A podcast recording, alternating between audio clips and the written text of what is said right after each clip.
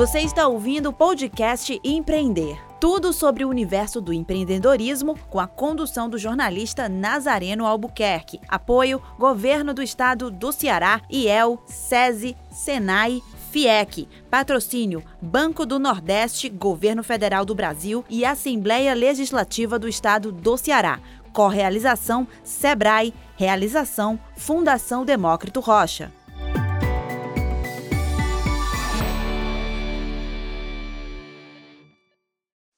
Olá, está começando mais um podcast Empreender. Seguimos em 2021 trazendo informação de qualidade para ajudar você, micro e pequeno empreendedor, a alavancar seu negócio. Neste podcast, além de dicas, você confere histórias inspiradoras de gente que apostou no sonho de empreender. Antes de começar esse episódio, quero trazer uma super dica para você dar uma guinada digital no seu negócio. Inscreva-se agora no curso gratuito Transformação Digital para Micro e Pequena Empresa. Em formato de ensino à distância, o curso é a oportunidade que você esperava para sua empresa ter presença digital consolidada. Para se inscrever, basta acessar movimentoempreender.com. Para começar esse episódio aqui, inclusive, faz parte é, dos módulos do nosso curso, né? Que a gente vai falar sobre um assunto que está bombando, é, é, digamos assim, no mundo dos negócios, não só no Brasil, mas no mundo inteiro. É um movimento aí que vem crescendo. Bom, ser reconhecido por cuidar do meio ambiente, promover impacto social positivo e adotar uma conduta corporativa ética. Esse se tornou o padrão ouro do mundo dos negócios. Na mais nova etapa do capitalismo consciente, a obsessão das empresas pode ser resumida em apenas três letras: C, E, S, G. Mas, querido micro, pequeno empreendedor, enfim, já está por dentro do que é ESG e mais, porque o pequeno negócio já deve nascer ou crescer com essa ideia? Para responder a essas e outras perguntas, neste episódio, eu converso com Marcos Nakagawa, professor da ISPM, coordenador do Centro ISPM de Desenvolvimento Socioambiental e ganhador do Prêmio Jabuti com o livro 101 Dias com Ações Mais Sustentáveis. Marcos, seja muito bem-vindo aqui ao podcast Empreender. Muito obrigado aí, queridos ouvintes, queridas ouvintes aqui desse podcast, desse conteúdo tão bacana e importante para o seu desenvolvimento pessoal. É um prazer vir aqui falar um pouquinho sobre ESG. Bom, a gente que agradece aqui, Marcos, a tua disponibilidade, né, para tirar todas essas dúvidas sobre esse nosso assunto que é tão importante e tem estado tão na moda nos últimos dias, nos últimos tempos, na verdade, né? Para começar, eu queria que você explicasse para a gente o que, que significam essas três letrinhas e por que, que elas têm ganhado tanto destaque aí nos últimos tempos, Marcos. O ESG vem exatamente, Camila, trazer esse conceito do ambiental, social e econômico, né, que fica em inglês ESG, Environmental, Social and Governance em português seria ASG, Ambiental, Social e Governança. Ele ganhou esse impulso, principalmente agora, na época da pandemia, quando grandes investidores como a BlackRock, o maior fundo de investimento do mundo, lá no Fórum Econômico Mundial e também no Fórum Econômico Mundial, foi discutido esse conceito aí sobre gerar valor não somente para o acionista, não somente para o cliente, e sim para todos os públicos de relacionamentos stakeholders. Ou seja, você tem que gerar valor, dar coisas não só para o seu cliente, para o dono da empresa, mas também gerar coisa bacana, legal, assim, para a natureza, para as pessoas, para os seus empregados. Né? Então, você vai gerar esses benefícios não somente o lucro pelo lucro. Por isso que na pandemia muitos desses investidores entenderam que, olha só, né, com uma pandemia de um país para outro, isso vira uma crise mundial e a gente pega um pouco, perde um pouco dessa gestão do todo. E aí, com isso, eles começaram a buscar fundos, investimentos, empresas que olhassem melhor as questões não só do lucro pelo lucro, mas também olhando os riscos ambientais e os riscos sociais, lembrando que no social entre as questões éticas, de diversidade, entre outros pontos. É, mas por que, que o mercado tem ficado tão de olho nisso? Né? De repente, todo mundo passou a se preocupar com essas questões que norteiam a ESG, né? A gente, quando a gente pensa em empresas, principalmente pensando na perspectiva das grandes, né? Como foi a que você citou no início, é, a gente pensa que no capitalismo, né? Que, ah, meu Deus, o dinheiro, o lucro está acima de tudo, e de repente meio que virou uma chave do nada, o que, que norteia né, é, é, essa mudança de valores, digamos assim, né? E por que, que o mercado decidiu ficar tão de olho? Foi só a pandemia? Ou já era algo que vinha sendo maturado ao longo do tempo? Ou o que, que aconteceu realmente, né? Tipo, meu Deus, vamos olhar aqui para o que está acontecendo ao nosso redor. O lucro é importante, mas também precisamos pensar nessas outras vertentes. Muito bom, Camila. Realmente, assim, não foi uma geração espontânea, né? Uma coisa mágica que se deu um clique e aí todo mundo começou a olhar e falar sobre isso já aí desde os anos 90, com a COP aqui no Brasil, né, que teve toda essa coisa do Rio mais 20, do Rio mais 10, que levou sempre em consideração a ONU, organizações, empresas, falando sobre as questões de meio ambiente, um Fórum Mundial Social também falando sobre isso, e as empresas sempre estavam de olho. Né, 25 anos que eu estou nessa área e que no Brasil, lá desde o final dos anos 90, responsabilidade social, responsabilidade corporativa, liderado aí por organizações como o Instituto Etos, o próprio Sebrae, enfim, grandes organizações falando da importância da responsabilidade social, da sustentabilidade e desse olhar ampliado além do financeiro. É, então, já existe sim esse movimento muito antigo, só que o que potencializou foi Agora, quem está falando muito sobre isso são os investidores, aquele pessoal que vai lá na bolsa de valores, que vai procurar fundos de investimento, que vai colocar dinheiro em empresas. Por quê? Porque eles viram que os riscos ambientais e os riscos sociais agora começaram a ficar mais claros por conta da pandemia, por conta do aumento do desmatamento, por conta também do consumidor, que, devido a esse período que ficou aí na pandemia, acabou conhecendo muito mais essas questões e os seus impactos sociais e ambientais. E até o modo do, de consumir, né, deu uma mudada também na pandemia. E os consumidores, me parecem, estão mais atentos em relação a isso, né? Hoje, a boa parte desses consumidores vai consumir da empresa que ele acredita, ele vai buscar informações sobre ela. E se ela não estiver pensando sob, sob essas outras perspectivas, muito provavelmente ele vai ou perder aquele cliente, ou o cliente nunca vai nem chegar, porque já de cara não foi de acordo com as suas expectativas, né? Que hoje nós, consumidores, estamos pensando muito sobre essa perspectiva, né? de que ah, a empresa tem que ser responsável social, a empresa tem que ser responsável ambiental. E uma outra coisa que eu acho interessante também a gente destacar é que tudo isso que você destacou, né, principalmente também as mudanças climáticas, impactam diretamente. Assim, para quem não acredita muito na boa vontade da empre das empresas no geral, né, é porque isso também acaba mexendo no lucro, né, Marcos? Exatamente. Esse, essa questão do consumidor como uma das forças que influenciam a empresa, né, está sendo mostrado por meio de pesquisas de grandes agências de pesquisas, inclusive no Brasil, que sim, eles estão preocupados com essa questão de sustentabilidade. Então, só para dar um dado aí para o querido ouvinte, para a querida ouvinte, né? A Brand Loyalty, em parceria com a Kantar, que é uma das empresas aí de pesquisa, em mais de 1.500 pessoas, mostraram que 88% dos brasileiros se declararam que têm valores de sustentabilidade. E que 87 desses brasileiros ficam mais confortáveis por geralmente supermercados que inspiram a, por exemplo, minimizar o desperdício de alimento, que é um dos tópicos aí ligados à sustentabilidade. Em outra pesquisa da Eldeman aí de 2020, né, os brasileiros mostraram que 97%, principalmente porque a gente estava bem no meio da pandemia, né, esperavam que as marcas solucionassem problemas sociais. Tanto que no meio da pandemia tiveram grandes empresas, pequenas e médias também, que super ajudaram aí é, o, sua comunidade, seu entorno, doando, principalmente nessa coisa social.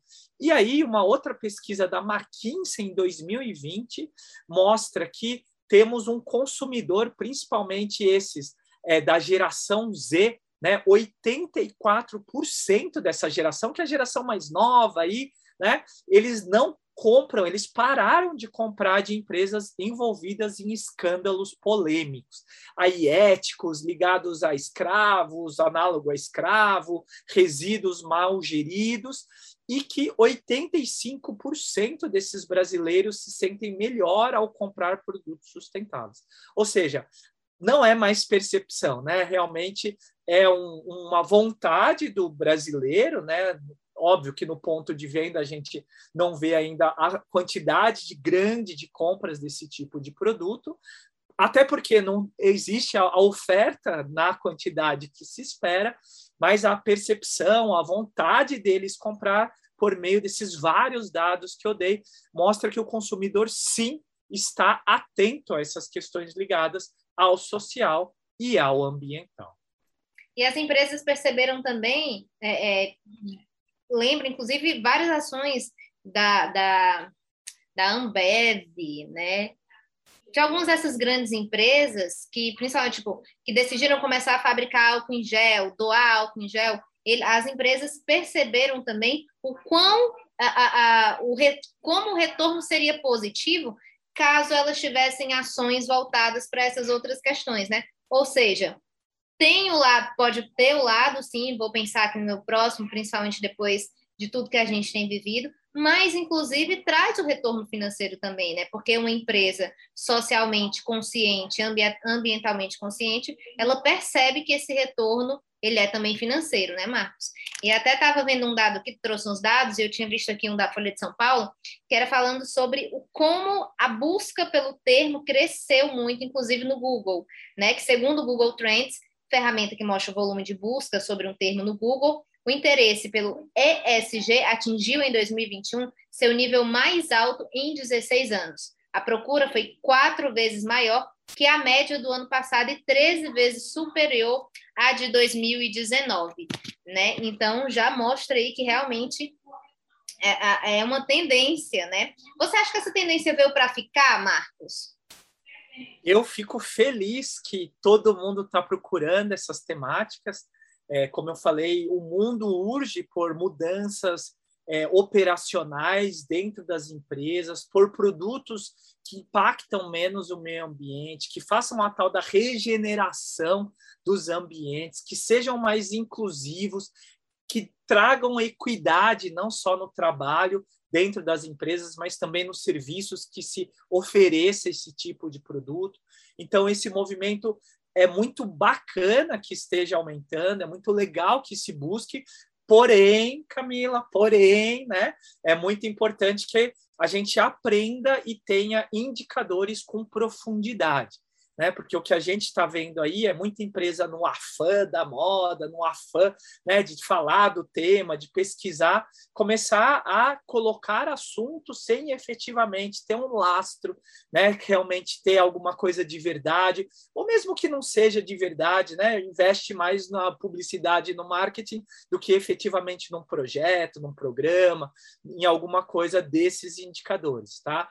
Então, é muito importante e é todo o processo educativo, de desenvolvimento. E aí você pega a história da administração, foi sempre assim, né? A gente começa fazendo, depois fala, depois aprimora, melhora os indicadores, aí fala, melhora, aprimora, e assim a gente vai rodando aí esse processo. E as empresas, cada dia mais, têm que colocar isso na sua temática, não só na base operacional, mas também na estratégia do negócio. Né? Não adianta você ter dois, três, quatro projetinhos, que é importante, tem que ter, né? mas que isso esteja alinhado à sua estratégia, à sua missão, visão, valores, e que muitas vezes você vai aos poucos abrindo mão de produtos e serviços que são maus, né? que fazem mal, que têm um impacto negativo para o meio ambiente, para as pessoas, e comecem a colocar esses produtos que cada vez mais tragam regeneração para o mundo e para as pessoas. Só para ficar mais claro, né, para as pessoas que estão ouvindo bastante, mas ainda não internalizaram o assunto, Marcos, sobre o que versa exatamente a, o ASG, né? A gente falou, por exemplo, o que, que a sigla significa e um geral do, do trabalho, né? Mas sobre o que versa exatamente, o que, que uma empresa que vá se basear nesses conceitos precisa fazer, né? O que, que significa a minha empresa ser ESG? O que, que eu tenho que fazer para ser ESG?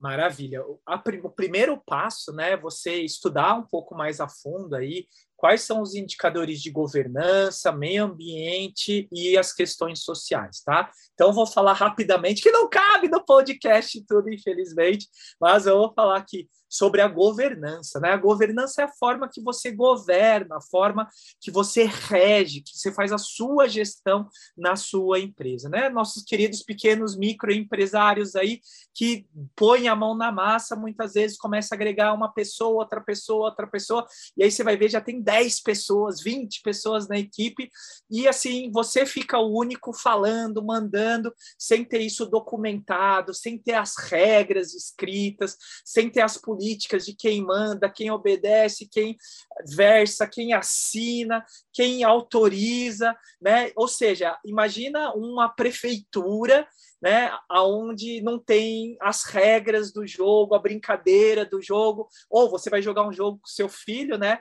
e vamos começar o jogo, mas quais são as regras do jogo? Né, e não tem isso escrito, não tem isso. Imagina um funcionário novo, uma pessoa nova, duas pessoas novas, seu negócio crescendo sem ele saber a regra do jogo, o código de conduta, a política de contratação, enfim, como que você faz essa gestão? E a hierarquia, né, muitas vezes dentro da sua organização. Obviamente que eu estou sintetizando a governança no seu mínimo, mas pensem assim, qual que é a governabilidade? Faça uma comparação com, comparação com uma prefeitura, por exemplo, como seria isso? Isso tudo documentado, essa é a governança. Quando Até para deixar mais fala... claro né, para o funcionário sim, sobre o que é essa empresa que eu trabalho, até porque vai ficar mais fácil de ele falar sobre a empresa, de ele prestar aquele serviço, porque ele vai estar acreditando no que é aquilo que ele está trabalhando, né? Porque ele sabe exatamente, está claro, eu trabalho com isso, faço isso, a missão da empresa é essa, e eu concordo com toda ela, então por isso que eu trabalho aqui, porque eu acredito, né? Maravilha, Camila. E principalmente quando tem BO, né? Quando dá um problema na empresa, aí a quem recorrer? Né? E aí, quando você tem três, quatro chefes que não são oficialmente é nesses casos que geralmente você não você começa a descobrir a governança, né? Quando tá tudo bem, todo mundo vai, vamos tocando, é isso e aquilo. Mas quando dá um BO, a quem a gente recorre, o que que a gente faz, como a gente melhora? Então, pensem, né, pequenos e médios empreendedores, queridos e queridas ouvintes, como que a gente pode fazer isso imaginando um BO, um problema. Né? E aí senta com a sua equipe, tenta falar, olha, se, sei lá, um, um consumidor na minha loja cai e racha a cabeça. Né? O que, que a gente vai fazer? Quem a gente chama? Ou a gente vendeu um produto, está estragado, a pessoa lá ficou três semanas de piriri e vem reclamar aqui no, na nossa loja, aqui no nosso restaurante. O que, que a gente faz? Né? E aí você vai começar a descobrir quem é que faz o quê e assim por diante, principalmente por esses desafios tá? Então, essa é a governança. Quando você entra no ambiental, né, a gente está falando, Camila, muito assim do impacto ambiental que você tem. E aí vai de empresa para empresa, de negócio para negócio. Se você é uma loja, se você é um restaurante, se você é um supermercado, se você faz coxinha em casa e vende, se você faz bolo, né, se você tem uma escola, se você, enfim, vai depender de cada um deles. Mas você vai olhar e falar, puxa, por que eu estou assim maltratando o meio ambiente? Ah, os resíduos, o lixo, eu estou cuidando do lixo. A questão da água, né, que hoje está realmente um problema no país. É a questão da energia que vem da água, que vem agora, vão ligar as termoelétricas? Será que o carro que a gente está usando, né, além de estar tá gastando diesel, energia, a gente não podia buscar um elétrico? Ah, mas o elétrico é caro, Marcos, mas é bom porque daí você vai economizar eco-eco, né, economia e ecologia juntos, né? Ou seja, você vai ampliar a sua visão do seu negócio não só no vender, produzir e vender, vender, produzir, publicar. Né? Você vai ampliando a sua visão do negócio para as questões dos seus impactos ambientais. Se você ainda tiver perdido, pergunte para o seu filho, para sua filha, porque eles estão tendo bastante conhecimento aí nas escolas sobre as questões ambientais, ou busque aí na internet essas questões ambientais. Quando geralmente fala em ambiental, sempre fala ah, é do lixo, da água, né? Mas pensem também no, no negócio seu lá do fornecedor, do distribuidor, como essas pessoas estão impactando o meio ambiente e essas todos esses pontos, tá? E por último, a questão social, né? A questão social geralmente tem a ver com essas questões ligadas é, ao, ao processo ligado é, às pessoas, né? O social geralmente está ligado às pessoas. Aí dentro estão as questões éticas também, que também estão lá na governança e pessoas, lidar com pessoas sempre tem essa questão ética de como você trata elas.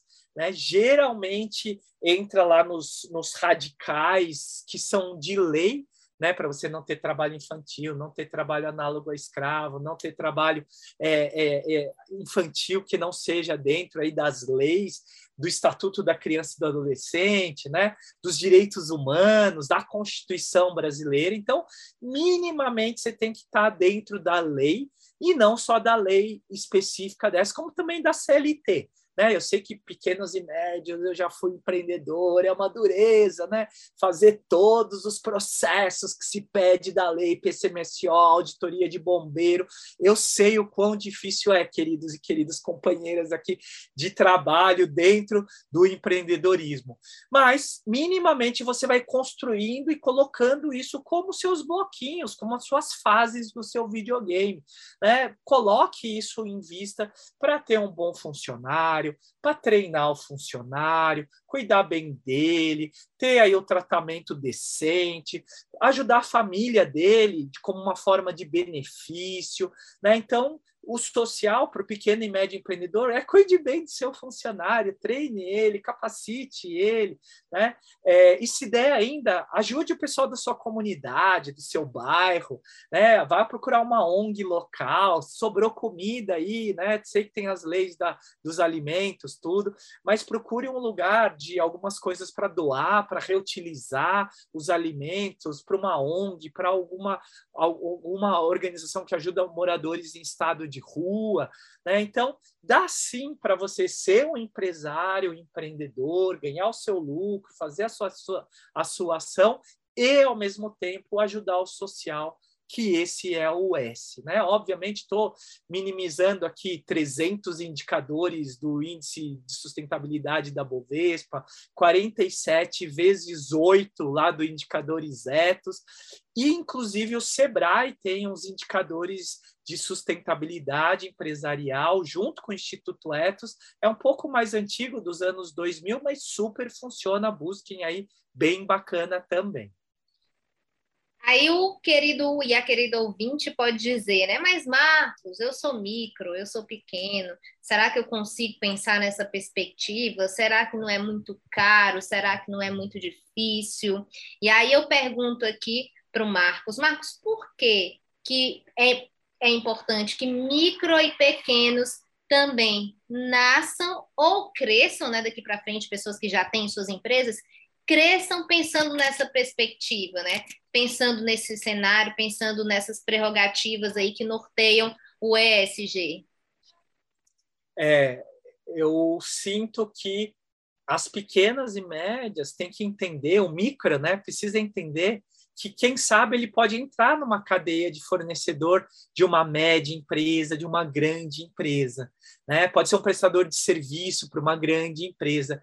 E esse diferencial de falar: olha, eu cuido do meu resíduo, né? olha, eu cuido das minhas pessoas, eu faço treinamento aqui com as minhas pessoas, olha, além disso, eu tenho um projeto social. Né? Na hora que você entrar na cadeia de gestão deles, óbvio que eles vão negociar por preço também, né? mas na hora que tiver lá preço por preço e você mostrar isso como um diferencial, com certeza isso vai ser um, um momento assim para que o, fornece, o, o, comprador fale, opa, além de tudo, ele tem esse indicador aqui é, mínimo de resíduo que ele cuida, ou seja, vai diminuir o risco dele também. Né? Quantas vezes você já não leu aí que grandes empresas de varejo de roupa tinha dentro do seu quarteirizado, do seu quinterizado, não é nem a empresa que ele compra, né? Lá do quarto da linha dele tinha um trabalho análogo a escravo infantil ou que jogava um grande problema, né? No final grande das contas, problema. porque a grande empresa que está lá na frente é quem vai levar o problema, né? Perfeito, Camila. Não vai aparecer lá ah, a empresa do Zé das Couves lá da cidade e tal. Não vai ser ele, vai ser a mega empresa com o logo vermelho, com o logo azul, que está lá na TV todo dia aparecendo, né? É, e mostrando a cara lá, com grandes pessoas lindas, maravilhosas, e lá nas redes sociais o pessoal cancelando ele, porque o quarteirizado, quinterizado dele estava usando mão de obra não é, necessária, mão de obra é, análogo à escrava, jogando lixo no lugar errado, maltratando o funcionário, né? não treinando o funcionário para maltratar é, é, o cliente, como a gente viu aí umas grandes redes de supermercado atualmente. Né? Então, pessoal, é isso, né? A gente tem que olhar com o nosso olhar mesmo de valores pessoais também para nossa empresa, né? Acho que você não chega em casa e sai batendo no cachorro, chutando, desmatando na sua casa, né? Basta trazer esses valores pessoais para a sua empresa e aí não é caro, porque agrega valor ao seu negócio. E, óbvio, uma vez ou outra você vai ter que investir uma coisinha, entendendo que você vai melhorar até economicamente o seu, por exemplo, economia de energia. Né? Se você tem aí uma loja que gasta muita energia, você pode pôr umas placas solares, por exemplo, você vai ter um investimento. Tem fundos, inclusive, que emprestam a longo prazo com juros baixos, né? Então vai pesquisar aí que essa, essa coisa, essa percepção de ah, tem que investir, é caro, não sei o que lá, vai por água abaixo aí, conforme vocês forem pesquisando. Isso me lembrou, Marcos, gravei um podcast hoje, né, com uma empreendedora de São Paulo, de uma padaria, e ela falou justamente isso. Ela tinha uma sócia, né, começaram um negócio com uma, ela e uma sócia, uma padaria, e ela contou exatamente isso. A sócia, no meio da, da, da depois de um ano e tal de negócio, não não tinham os mesmos, elas não tinham os mesmos valores, né? A sócia maltratava funcionário, teve funcionário que foi embora por causa da sócia, né?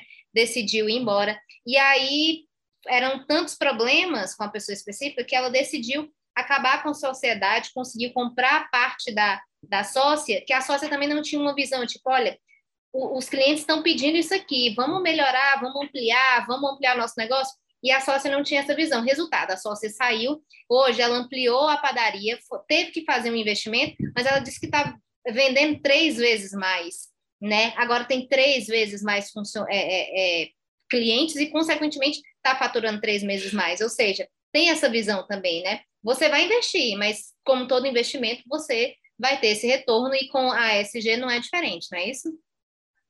Isso, Camila, você falou uma palavra muito maravilhosa para o empreendedor, né? Que essa é a palavra valor. É o mesmo valor que você tem pessoal, é o valor que você provavelmente vai levar para a empresa, porque você, como pequeno empreendedor, médio, micro, vai acabar vivenciando aquilo até muitas vezes mais do que na sua casa. E aí, isso daí você vai ter que transpassar para os seus é, para os seus funcionários, para os seus clientes, e esses valores têm que estar de acordo com aquilo que o consumidor também busca, né? O famoso Tinder da compra, né? É um match que dá lá entre quem gosta do seu valor e entre quem você está mostrando o seu valor. E isso tem tudo a ver com o ESG, tem tudo a ver com a governança, com a governabilidade, e assim, puxa, se você gosta desse tema social, ambiental, por que não levar para o negócio? Por que você ficar fazendo as suas hortinhas lá em casa e lá no seu negócio tem que ser uma coisa ríspida, árida, né? Sim, dá para você juntar, e agora ainda mais depois, pandemia, né? Que a gente passou tanto tempo em casa, embelezando, cuidando dos nossos resíduos, das nossas crianças, dos amigos, dos negócios do bairro, né? A gente tem que continuar nessa pegada. Eu acho que é por isso, na sua primeira pergunta, Camila, porque o ESG agora faz tanto sentido, não só para os investidores, quanto também para as empresas. Bom, infelizmente, nosso episódio está chegando ao fim. A gente poderia falar de ESG explicando cada ponto durante várias horas, né, Marcos? Mas, infelizmente, nosso podcast é essa luz. E agora é com você, ouvinte. Vai lá, pesquisa, começa aos pouquinhos, né, Marcos? Começa com, começa com o que é possível para você, mas eu tenho certeza que com um pouquinho que você puder fazer, já vai ser um grande avanço para o seu negócio, para o seu cliente e possivelmente para o mundo como um todo, né, Marcos? Eu queria agradecer a tua participação aqui no nosso podcast do Movimento Empreender. Muitíssimo obrigada pela contribuição. Muito obrigado pela oportunidade. Convido os ouvintes e ouvintes queridos e queridas aí a conhecerem a plataforma diasmaissustentáveis.com, né? Lá tem várias notícias, várias dicas do dia a dia e várias grandes empresas pequenas fazendo ações. É a continuidade aí do livro que a Camila falou, 101 dias com ações mais sustentáveis, que foi ganhador do prêmio Jabuti. E quem quiser aí trocar uma ideia, arroba profnaca no Instagram, naca com K, para poder conhecer um pouco mais das nossas aventuras do ESG e sustentabilidade na empresa, na academia e no dia a dia. Muito bacana, brigadíssimo, Prof. Naka, tá na legenda aqui o site que o professor falou, viu? Acessem, que lá já é um bom ponto de partida de pesquisa, né, Naka? Brigadíssima mais uma vez. Lembrando que o podcast Empreender tem muitos outros conteúdos. Acesse movimentoempreender.com, nos acompanhe e, claro não, claro, não esqueça de se inscrever no curso Transformação Digital para Micro e Pequenas Empresas, para você dar esse salto aí na sua presença digital. Até o próximo episódio. Tchau!